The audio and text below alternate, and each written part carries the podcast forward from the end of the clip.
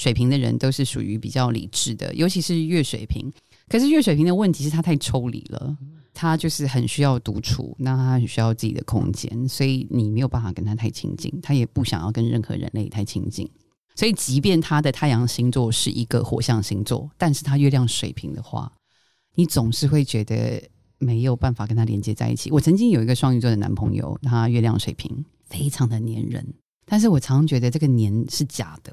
因为他很黏人，他很需要我给他，因为他上升狮子座，所以我又需要夸奖他，我又需要看见他。可是我丢什么给他，我觉得那个东西是没有接上的，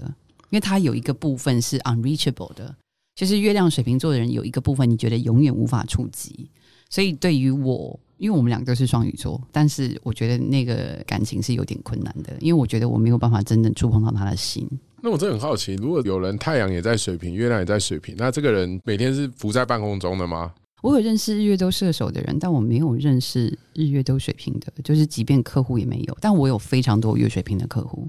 我有认识金牛座月水瓶的，那他真的还蛮痛苦的，因为他们的日月不和谐，他平常又很需要安全感，但他又太需要空间。可是你知道，安全感，金牛座要的安全感是每天有一个 routine，然后可以二十年。可是他如果他选择这种对象，通常对方不会给他太多空间，所以他会很痛苦。